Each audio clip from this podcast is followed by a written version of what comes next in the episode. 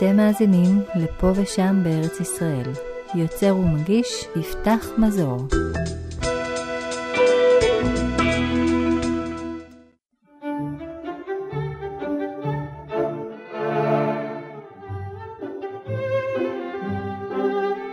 פרק מספר 35 וחצי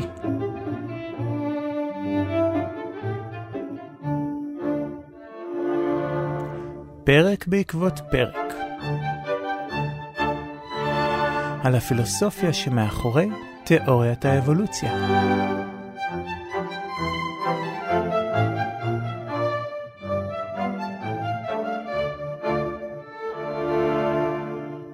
עם דוקטור ארנון לוי.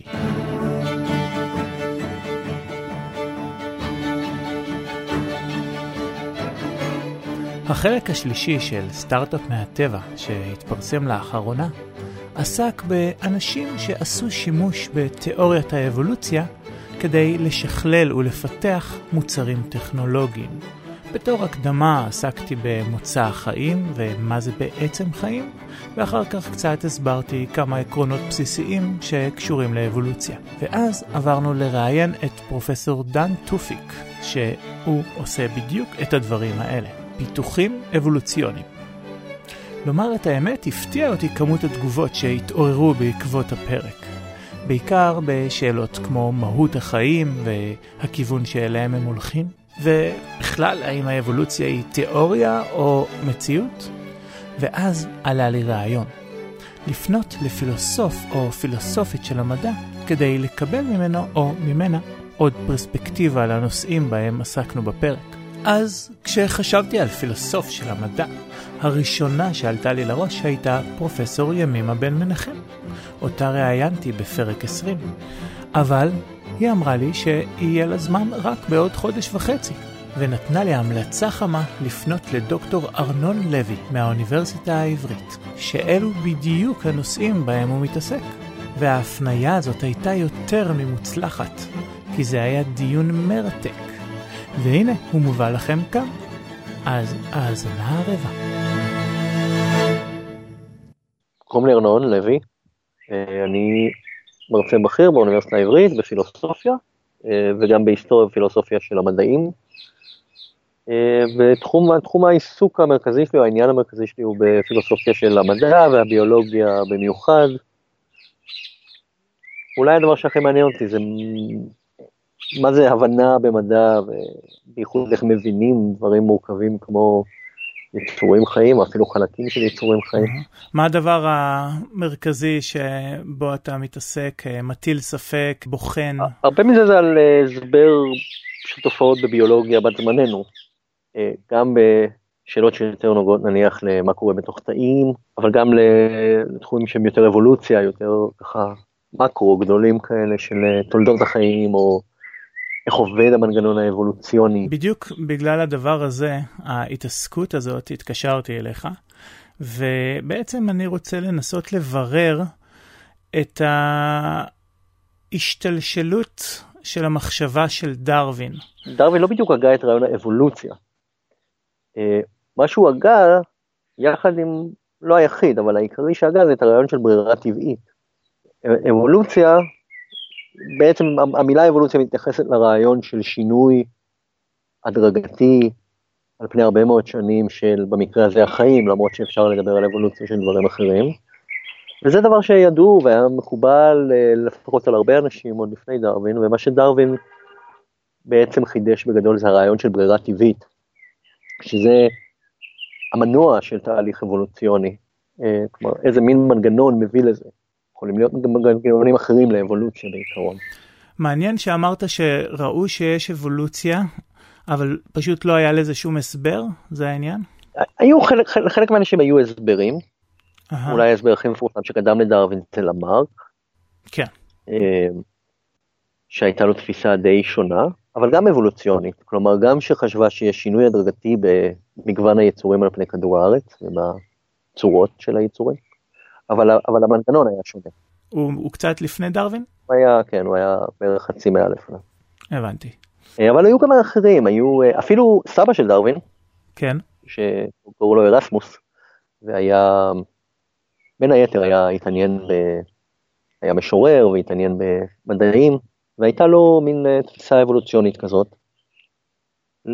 די שונה משל דרווין צ'ארלס, אבל, אבל מאוד מעניינת, היה לו איזה מין סיפור חצי מיתולוגי כזה על איך היצורים עוברים טרנספורמציות.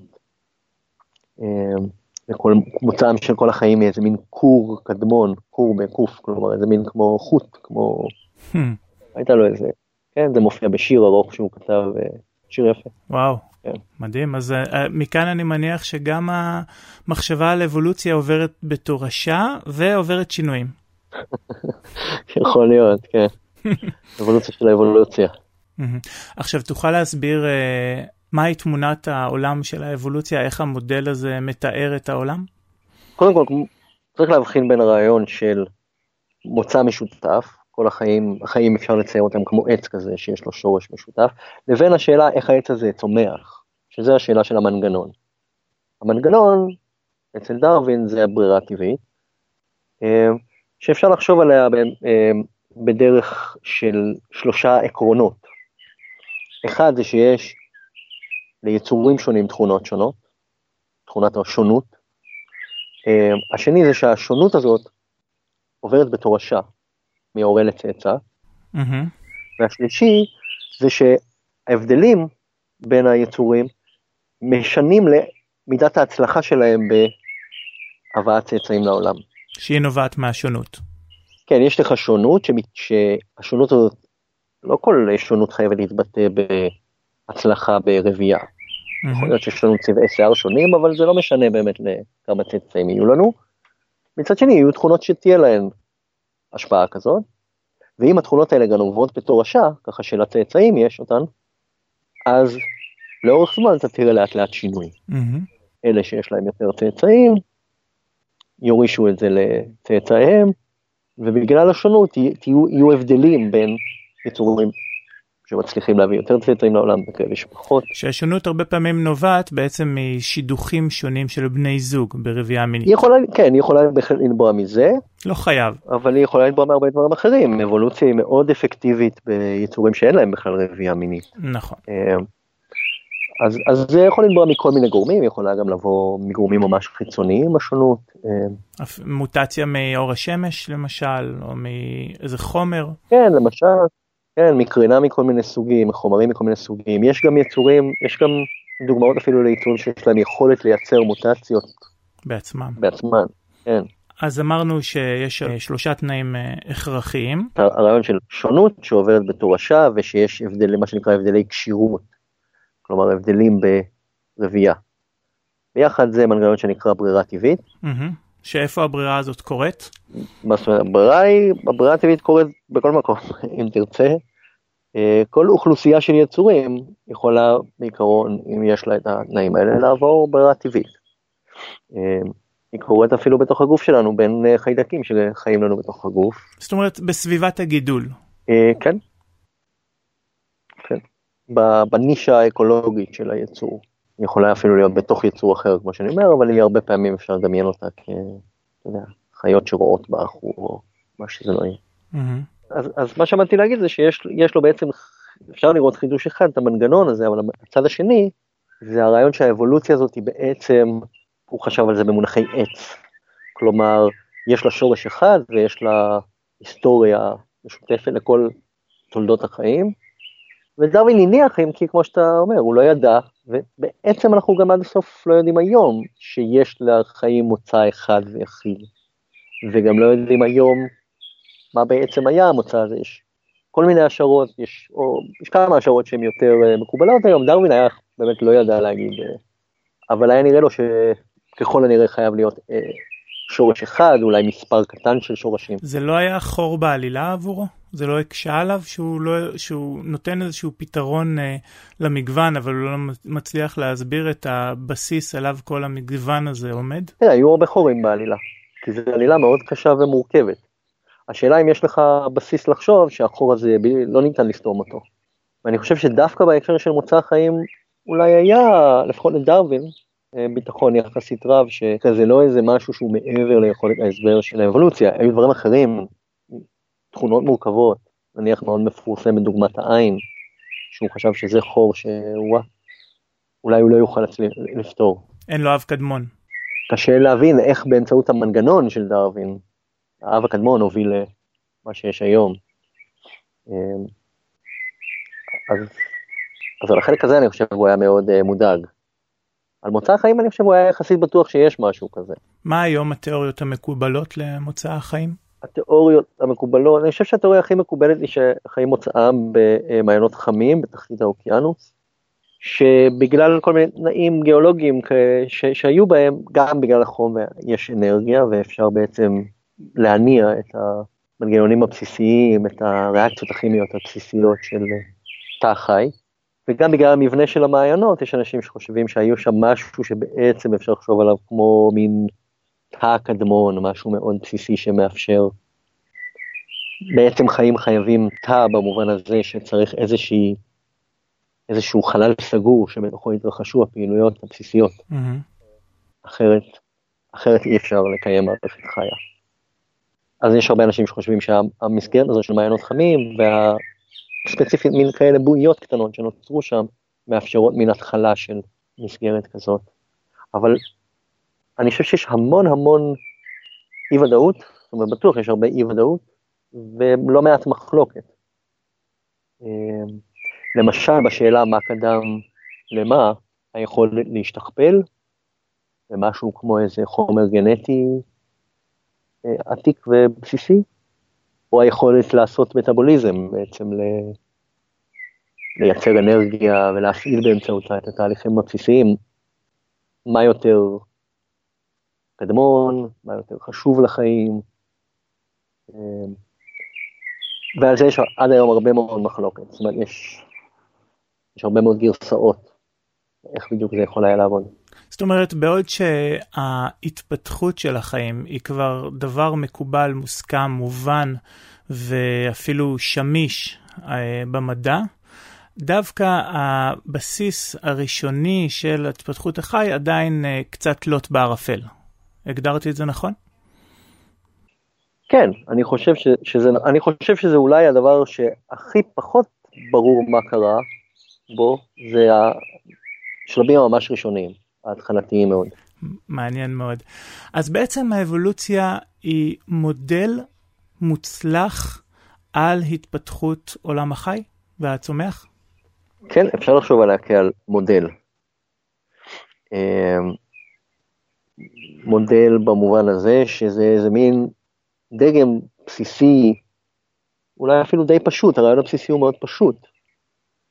אמ, שיש עליו הרבה מאוד, זאת אומרת בחיים האמיתיים זה אף פעם לא בדיוק עובד כמו במודל, יש הרבה וריאציות, הם יותר מורכבים, אבל את הדוגמה, את הרעיון הבסיסי אפשר לחשוב עליו כעל מודל פשוט כזה.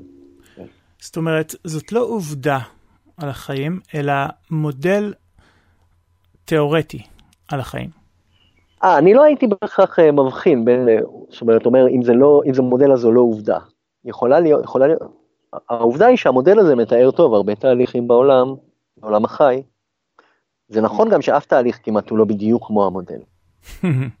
הכי, הכי קרוב שתגיע בדיוק למודל זה, אני מניח, אם תיקח הרבה חיידקים, תשים אותם במבחנה, ותפעיל עליהם אה, איזשהו משטר שבו חלקם חיים וחלקם אה, לא שורדים, בהתאם לאיזה תכונה שלהם. נניח אה, נניח אתה מסובב אותם בצנטריפוגה ואתה בודק איזה שוקעים ואיזה צפים. Mm-hmm. ואלה שצפים, אתה מעביר למבחנה בסוף היום ומגדל מהם דור חדש. בתהליך כזה אתה תקבל משהו שמאוד מאוד דומה למנגנון הפשוט, הטהור של אבולוציה שדרווין תיאר. Mm-hmm. בעולם החי יהיו הרבה סיבוכים. כן. אה, יהיו כל מיני השפעות זרות, יהיה שונות שלא תתרגם להצלחה, יהיו כל מיני דברים אחרים. 아, דרך אגב, בקורס שנה א' במיקרוביולוגיה עשינו משהו קצת שונה, לקחנו חיידקים, הקרנו עליהם אה, UV, ושמנו אותם במבחנה לראות אם מישהו, אה, בצלחת פטרי, אני כבר לא זוכר, אם מישהו פיתח עמידות לאנטיביוטיקה, והצלחנו באמת לבודד אוכלוסייה שפיתחה עמידות לאנטיביוטיקה, אולי הפוך, שבעצם איבדה את היכולת, אם אני כבר לא זוכר ממש. אה, אוקיי, אז... כן, יש... אה, כן? יש מישהו שעושה את זה באוניברסיטה בארצות הברית במישיגן, שעושה את זה כבר 30 שנה. והגיע לתוצאות מדהימות, כי עבור חיידקים 30 שנה זה המון המון המון זמן. המון. הוא לקח אה, אוכלוסייה מלפני 30 שנה, והוא... מצ... פיתחו תכונות מדהימות מאז. כן. הוא עוקב אחרי זה, והוא מקפיא אותם כל כמה זמן, יש לו כמו מאובנים של ה... מאוד יפה. אז אם המודל הזה הוא כל כך יפה וכל כך אלגנטי וכל כך עשה מהפכה בחשיבה שלנו על הטבע, למה יש לו כל כך הרבה מלעיזים? יש לו מלעיזים, אני חושב, אה, יש כל מיני סיבות. אולי ש... אני, אני אגיד שתיהן שתיים. אחת שהייתה כבר, בעצם שתיהן היו קיימות כבר כתגובות לדרווין. אחת היא שהמנגנון הזה באיזשהו אופן הוא, הוא מאיים על הקסם של החיים, כאיזה מין תופעה שכאילו קשה עד הסוף להבין אותה מבחינה מדעית, מכנית אה, בעולם, ובפרט אני חושב שהוא מאיים על הרעיון של אה, הייחודיות של בני אדם, אה, בגלל שדי מהר, ודרווין מאוד מהר הגיע למחשבה שאנחנו גם תוצר של אותו תהליך. Mm-hmm. ולכן אין בעצם הבדל אולי עמוק, מהותי בין בני אדם לבעלי חיים, מהפרספקטיבה הזאת. זה דבר אחד. אולי אני אגיד דבר אחד, שניים וחצי, לא אחד, לא שניים. החצי, שהוא קשור מאוד לדבר הראשון, זה הרעיון של החיים כיצירה של אלוהים. וכאיזה, זאת אומרת, רעיון הבריאה, לפחות במתכונת ה...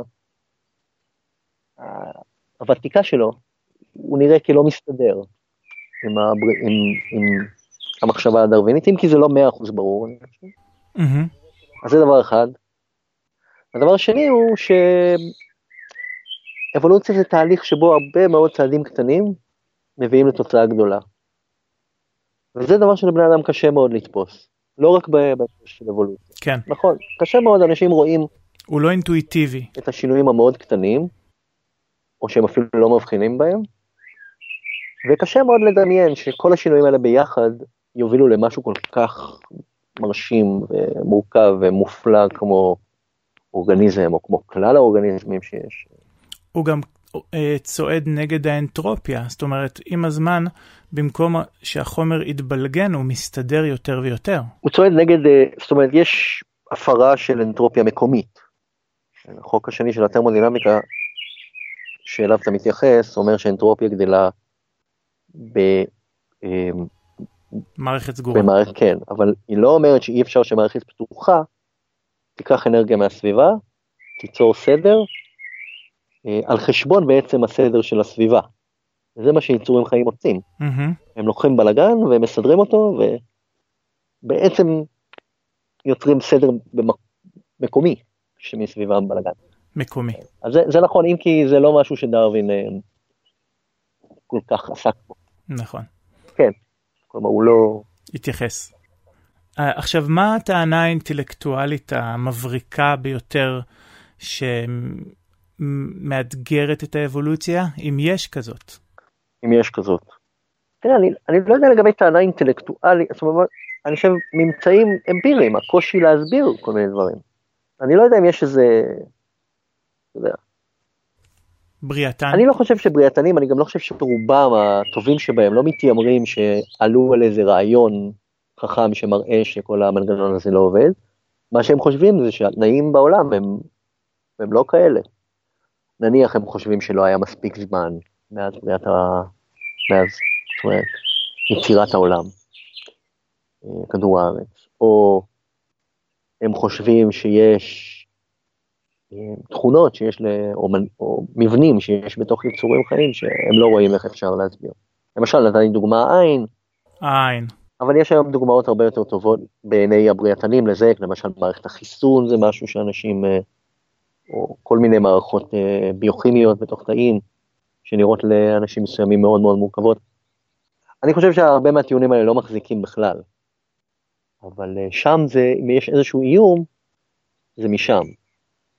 כלומר, מהניסיון להגיד, רגע, אבל איך נוצרה העין, מערכת כל כך מורכבת, שכל החלקים התלויים אחד בשני, איך אפשר לחשוב עליה כעל אה, נוצרת בתהליך כזה שיש בו מקריות ויש בו צעד אחרי צעד.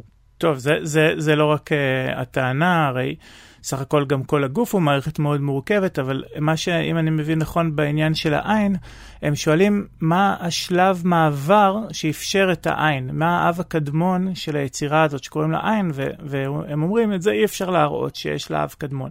בעצם בהסבר אבולוציוני אתה צריך להראות שכל שלב נתן יתרון. הבעיה היא שנראה שיש תלות הדדית בין חלקים שונים של העין. יש לך קרנית נניח ויש עדשה. אין, ואין, ונראה על פניו שאין ערך בקרנית אם אין עדשה ולהפך. וזה נראה לאנשים כמו בעיה. איך אתה מסביר התפתחות של חלקים שכל אחד מהם מצריך את השני על מנת לפעול? אז מי מהם יכול לבוא קודם? אה, וזו הבעיה עם מבנים מורכבים כאלה. אתה שואל את עצמך, מה היה היתרון של שלב נניח שבו נוצרה עדשה בלי שהיה משהו שימקד עליה את האור? Mm-hmm. והתשובה היא, יש היום הרבה מאוד ידע על נניח מבנה העין, ומצאו הרבה מאוד יצורים שיש להם חלקי עיניים או עיניים פרימיטיביות, או... אפשר להראות שזה עוזר להם. כן, אפילו אצל חיידקים יש להם איזושהי תחושת אור. כן, תחושת אור. עין זה משהו שבדרך כלל ההגדרה שלו היא שהוא ממקד תמונה. Uh-huh. תחושת אור יכולה גם לשמש בדברים שהם לא ראייה. אה, למשל שעון ביולוגי מצריך נכון, אה, נכון. אור. אה, אבל גם אם כן משמש באיזשהו מובן רחב של ראייה, זה לא בדיוק עין, כל עוד הוא לא יודע למקד. כן, אבל זה ההתחלה של לשם, כן. דרך הנתיב הזה העין התפתחה. Mm-hmm. כן. כן. הבנתי. אז uh, אני פתחתי קודם בשאלה לגבי התיאוריה המודל הזה כתיאוריה מדעית. ואחד האנשים שנתן תחמושת רצינית לבריאתנים שתקפו את האבולוציה, היה הפילוסוף קארל פופר, שטען, משום מה, לי לא ברור עדיין למה, שאבולוציה היא לא תיאוריה מדעית. נכון, הוא חזר בו. ח- ח- חייבים להגיד לזכותו שהוא חזר בו אה, כעבור, אה, לא יודע כמה, 15 שנה או משהו. אז קודם כל אפשר, צריך להגיד על פופר, בלי להרחיב יותר מדי את הדיבור, שהיה אה, פילוסוף של מדע, שבלב התפיסה שלו היית, היה הרעיון שמדע זה משהו שמדע מאופיין בזה שאפשר להפריך את הרעיונות שלו, להפריך על ידי ניסוי ותצפית בעולם. כן. מה שהופך רעיון למדעי, זה הרעיון הוא שזה שהוא בר הפרחה. הפרחה זאת אומרת שצריך שתהיה אפשרות לבדוק את התיאוריה, וזה שונה מטיעון שמגיע מתוך אמונה למשל. אין שום דרך לבדוק אותו, ולכן גם אי אפשר להפריך אותו. כן, זה הרעיון הכי בסיסי של פופר והכי חשוב שלו, ושהוא הכי מפורסם בו, ושאני אגיד במאמר מוסגר שרבים מהפילוסופים בני זמננו לא מקבלים כמו שפופר חשב עליו. אבל זה אפשר לשים בצד. אתה מקבל? אני חושב שזה בהחלט רעיון חשוב, אבל אה, הרעיון שזה מה שהופך משהו למדע הוא נראה לי מוגזם. חשיב, וגם אצל פופר צריך להבין הייתה פסימיות שהתלוותה לרעיון הזה, כי הוא חשב שכל מה שאפשר לעשות במדע זה להפריך. Mm-hmm. אי אפשר בעצם אף פעם להוכיח משהו. Uh, טוב, תראה, זה, זה כבר רעיון של אה, ג'ון לוק, שאי אפשר להוכיח משהו. לא בצורה הזאת.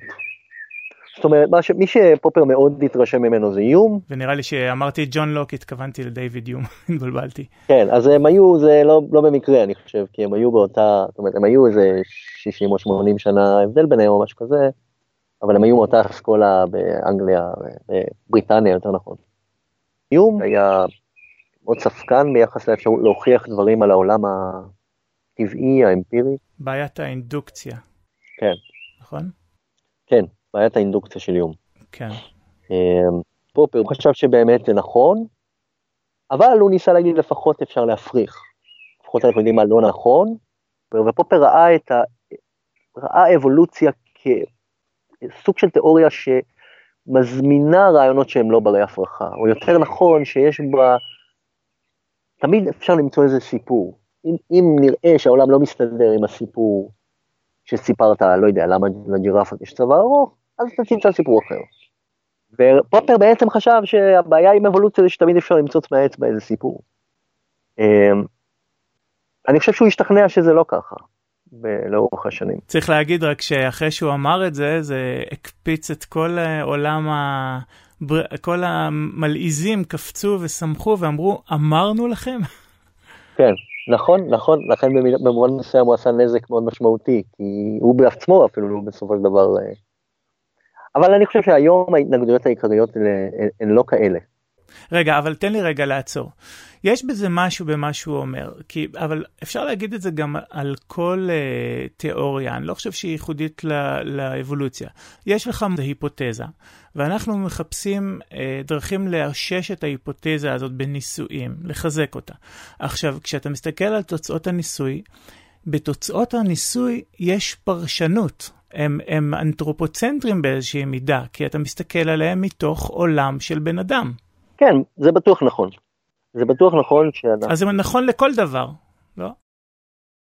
בצורה מאוד, אה, נניח, במידה מאוד מסוימת, זה נכון על כל תיאוריה, שהיא מכילה את הפרשנות שלנו, והיא נתונה לכל הדברים שאנחנו לא יכולים עד הסוף לדעת, עד הסוף. אני כן חושב שזה נכון שבאבולוציה יש קשיים מיוחדים, קודם כל כי אבולוציה מתעסקת במה שהיה בעבר, והרבה פעמים קשה לגלות מה היה בעבר, בטח בעבר המאוד רחוק. אמ, גם לא רק בעבר, אלא גם על פני, מרחבית, על פני המון מקומות בעולם. אז קשה למצוא ולהוכיח. כמו גיאולוגיה. קשה, כמו בגיאולוגיה גם, קשה אם לא בלתי אפשרי לעשות ניסויים. באבולוציה אפשר לעשות ניסויים, mm-hmm. אבל לא על העבר. נכון. אה, נניח הניסויים שדיברת עליהם קודם, על חיידקים. אפשר לעשות אבולוציה ניסויית בחיידקים, זה תחום מאוד מפותח היום. Mm-hmm. אז אני חושב שזה נכון מה שאתה אומר, בכל תחום של מדע יש את הקשיים האלה שנובעים מפרשנות ומהיעדר מידע וכולי. באבולוציה אולי הם יותר חריפים בגלל, ה... בגלל בעצם בגלל הנושא. אפשר, אפשר להגיד שזה לא בגלל המנגנון האבולוציוני או התיאוריה האבולוציונית, אלא כל תיאוריה שמנסה לברר משהו על העבר הרחוק הייתה נתקלת בקשיים כאלה. Mm-hmm. אז למה הוא חזר בו בסופו של דבר? כי אני חושב שהוא ראה שאומנם קשה מאוד להוכיח או להפריך לפעמים רעיונות באבולוציה, אבל זה לא שיש להם איזה שוני עקרוני, זה בעצם דומה למה שאמרת עכשיו. אין שוני עקרוני מתחומי מדע אחרים, מה שיש זה שוני לגי... למצוא את המידע הרלוונטי. אז מהזווית הזאת, אין סיבה לחשוב שאבולוציה היא לא רעיון מדעי בר הפרחה. מה שיש סיבה לחשוב זה שקשה להפריך, אבל זה, זה משהו שונה. Mm-hmm. כמו שקשה לנו להפריך, אה, אני יודע, רעיונות לגבי מה קורה בגלקסיות מאוד רחוקות, או בראשית היקום. כן, יותר קשה לברר, אבל זה לא אומר שהרעיונות הם לא אה, רעיונות קוהרנטיים, שאפשר בעיקרון לפחות להפריך אותם, אפשר ל... ללמוד עליהם משהו. אני גם חושב שמה שקרה זה שהשתכללו השיטות, אגב, בביולוגיה. כן. אה, זה גם עזר. עכשיו, יש תחום חדש יחסית, שאם אני לא טועה, התחיל אותו פרופסור uh, אגסי, שמתעסק בפילוסופיה של טכנולוגיה. עכשיו, הפרק שאנחנו עוסקים בו הוא פרק שלקח את האבולוציה והפך אותה מכשיר לפיתוחים טכנולוגיים. השאלה שלי, אם ברגע שאנחנו משתמשים במודל הזה בצורה מוצלחת, לפיתוחים טכנולוגיים, האם זה מחזק את נכונותו? זו שאלה מעניינת, אני חושב שאם יש לך ספקות לגבי היכולת של המנגנון הזה לעבוד, אז זה שזה אפשר לעשות בו שימוש טכנולוגי זה עוזר. כי אתה מראה שלפחות עקרונית זה עובד ומשיג תוצאות. אז דווקא, ב... דווקא בהקשר של הספקנים הגדולים ביותר ביחס לאבולוציה, הבריאתנים שדיברנו עליהם קודם, שחושבים שאיך בכלל משהו כמו ברירה טבעית יכול להביא לעין או יצור שלם או מה שזה לא יהיה. דווקא אליהם אני חושב, להם שווה להראות את הפיתוחים הטכנולוגיים האלה ואת השיטה הזאת, כי היא מראה שהמנגנון עובד. אם לעומת זאת אתה, חושב, אתה כבר מקבל את הרעיון של המנגנון, אז אני לא בטוח שהטכנולוגיה הזאת אה, בהכרח מראה לך משהו חדש. היא כמובן מאוד מרתקת ומרשימה מבחינות אחרות, אבל היא לא מלמדת אותך שה... שהחיים יתפתחו על ידי ברירה טבעית, כי אתה כבר מקבל את זה, ויש הרבה סיבות אחרות לקבל את זה. זאת אומרת, ברמה הפילוסופית, טכנולוגיה היא לא כלי שמחזק את התיאוריה המדעית? לא, תראה, אה, יש מה שקוראים לפעמים בתוך המדע אה, אה, proof of concept, ההוכחה שהרעיון עובד. אם היה צ'ארלס דרווין בינינו והיה מציע את הרעיון שלו, והיינו רוצים למצוא proof of concept כזה, אז הטכנולוגיה הזאת היא בהחלט proof of concept, היא מראה שהרעיון הזה יכול לעבוד, שאפשר לקחת נניח חיידקים, ולשים אותם תחת איזה משטר כזה של לחץ סביבתי,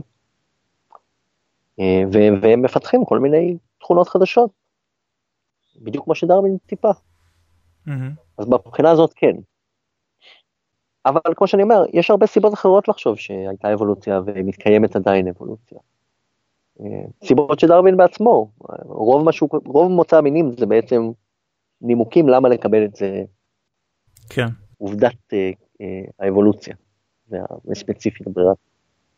הרבה מהטענות שהוא מעלה שם הם עדיין אה, טוב, טענות טובות. אז מה החידושים שלך? ראיתי שכתבת מאמר בנושא תכנון ואבולוציה. כן. אה, שזה מאוד מרתק בהקשר טכנולוגי. כן, תכנון זה, זה, זה, זה, זה, זה מושג חמקמק כזה בהקשר של אבולוציה. זאת אומרת, מצד אחד נהוג הרבה פעמים לחשוב שדרווין הראה שלא צריך לחשוב על העולם כמתוכנן. כי האבולוציה היא בעצם תהליך לא מתוכנן, והוא מוביל לתוצאות אה, מאוד מרשימות. פסיבי. כן, תהליך שאין לו יד מכוונת, בוא. בוא נאמר את זה ככה, אין יד מכוונת. מצד שני, גם עד היום, הנטייה לחשוב על החיים כמעוצבים, אה, ועל כל מיני חלקים נניח בגוף שלנו כעל בעלי תפקיד, בעלי תכלית, כאילו עיצבו אותם, זו נטייה מאוד חזקה, שהיא לא, לא יודע, לי לא נראה שהיא דעכה באיזשהו אופן. ואז מהזווית של בן אדם שמתעסק בזה ברמה יותר פילוסופית, אז זה, זה מוזר. זאת אומרת, יש פה איזה מין מתח כזה. והרבה אנשים כתבו על השאלות האלה.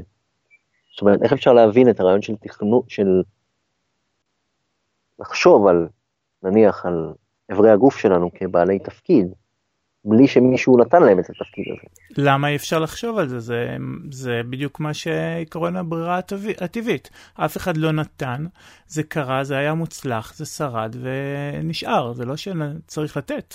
אבל אז למה לקרוא לזה בעל תפקיד? הרי תראה, אה, כדור הארץ לצורך העניין, קיים הרבה מאוד שנים, מיליארדים של שנים, וקרו בו כל מיני שינויים לאורך השנים, שגם אתה יכול לתת להם הסבר.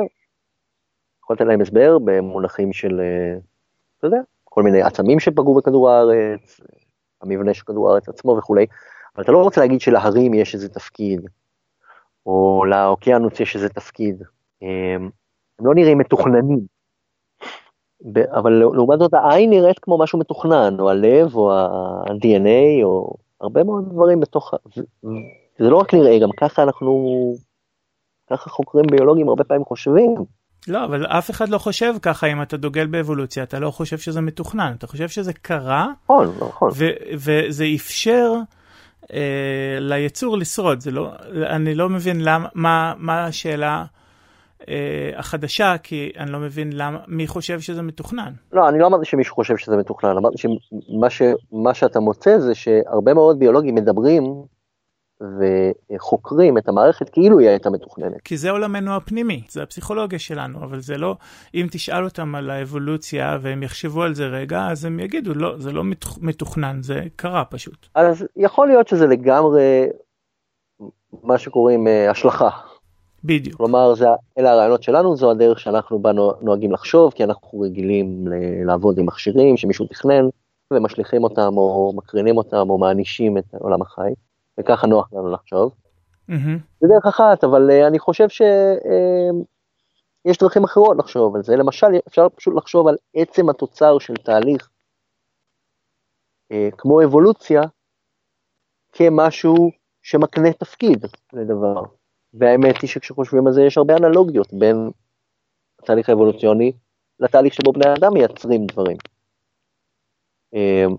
לא אנלוגיה שלמה, אבל יש, יש אנלוגיות, ויהיו לא מעט פילוסופים שיגידו, הדרך הנכונה לחשוב על הרעיון הזה של משהו יש תפקיד, היא בדרך שכוללת גם מה שבני אדם מייצרים וגם מה שהטבע מייצר. אה, ולכן יש איזה, יש איזה דרך אה, גם נכונה וגם מאוד מועילה לחשוב על הטבע, על חלקים בטבע כעל בעלי תפקיד. אה, זה לא אומר שמישהו ייצב אותם, מישהו תכנן, אבל זה כן אומר שיש איזה משהו דמוי תכנון שהוא קיים בעולם הטבעי.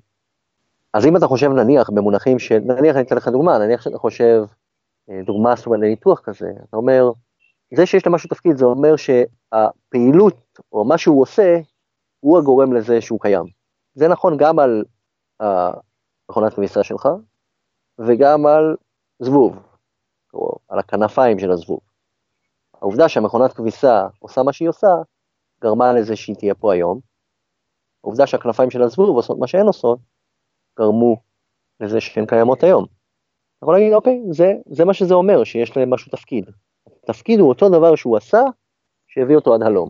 כן, וכל זה בתוך גבולות החיים, כי מכשיר או מכונת כביסה במקרה שלך, שנתת, היא ביחס לחי, זאת אומרת, זה לא עומד בפני עצמו, להר לא יכול להיות, אה, אה, לא תוכל לתת לו את המילה תפקיד, נכון? נכון, אבל זה לא, זה לא בגלל שזה ביחס אליי, אלא זה בגלל שזה ביחס, להר אין תכונות שבגלל מה שהם עשו, הוא קיים היום.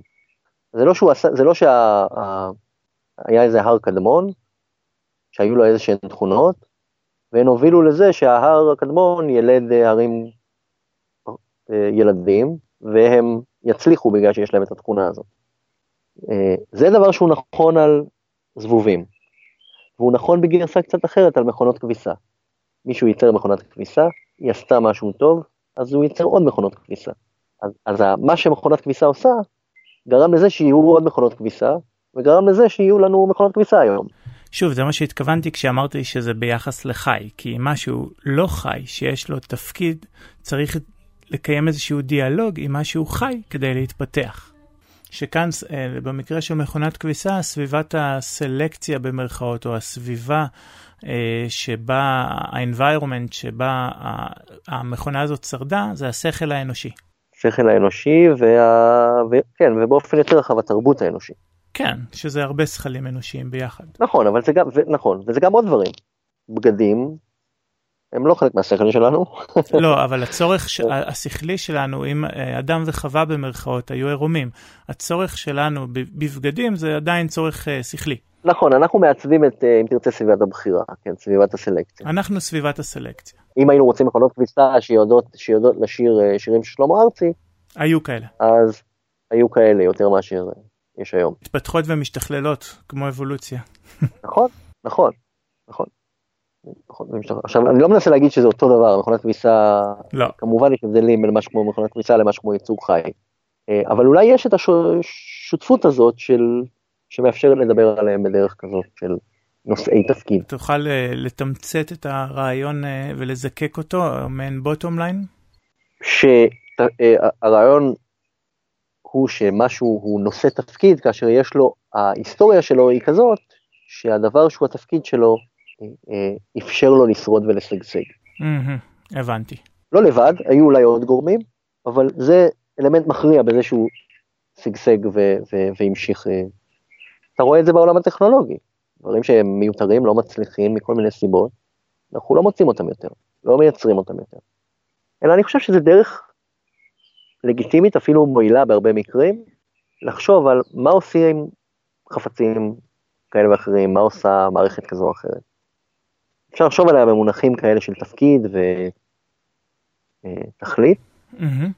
אבל, אבל לא צריך להבין את זה במונח, בדרך של um, מישהו שעיצב אותה ובנה אותה וייעד אותה. כן. אלא אפשר לחשוב עליה בכל, מין, בתוך איזשהו תהליך היסטורי כזה, mm-hmm. שבו היא מצליחה הודות לתכונות שיש לה. הבנתי, הסתכלות על, אה, על ציר הזמן שלה. כן. הבנתי. ציר הזמן ועל הצלחה, הרעיון של הצלחה פה הוא מאוד חשוב. רעיון שהיא מצליחה בגלל תכונות מסוימות, ולתכונות האלה אנחנו רוצים אחר כך לייחס תפקיד. יפה, דוקטור ארנון לוי, היה מרתק לדבר איתך. תודה, גם לי.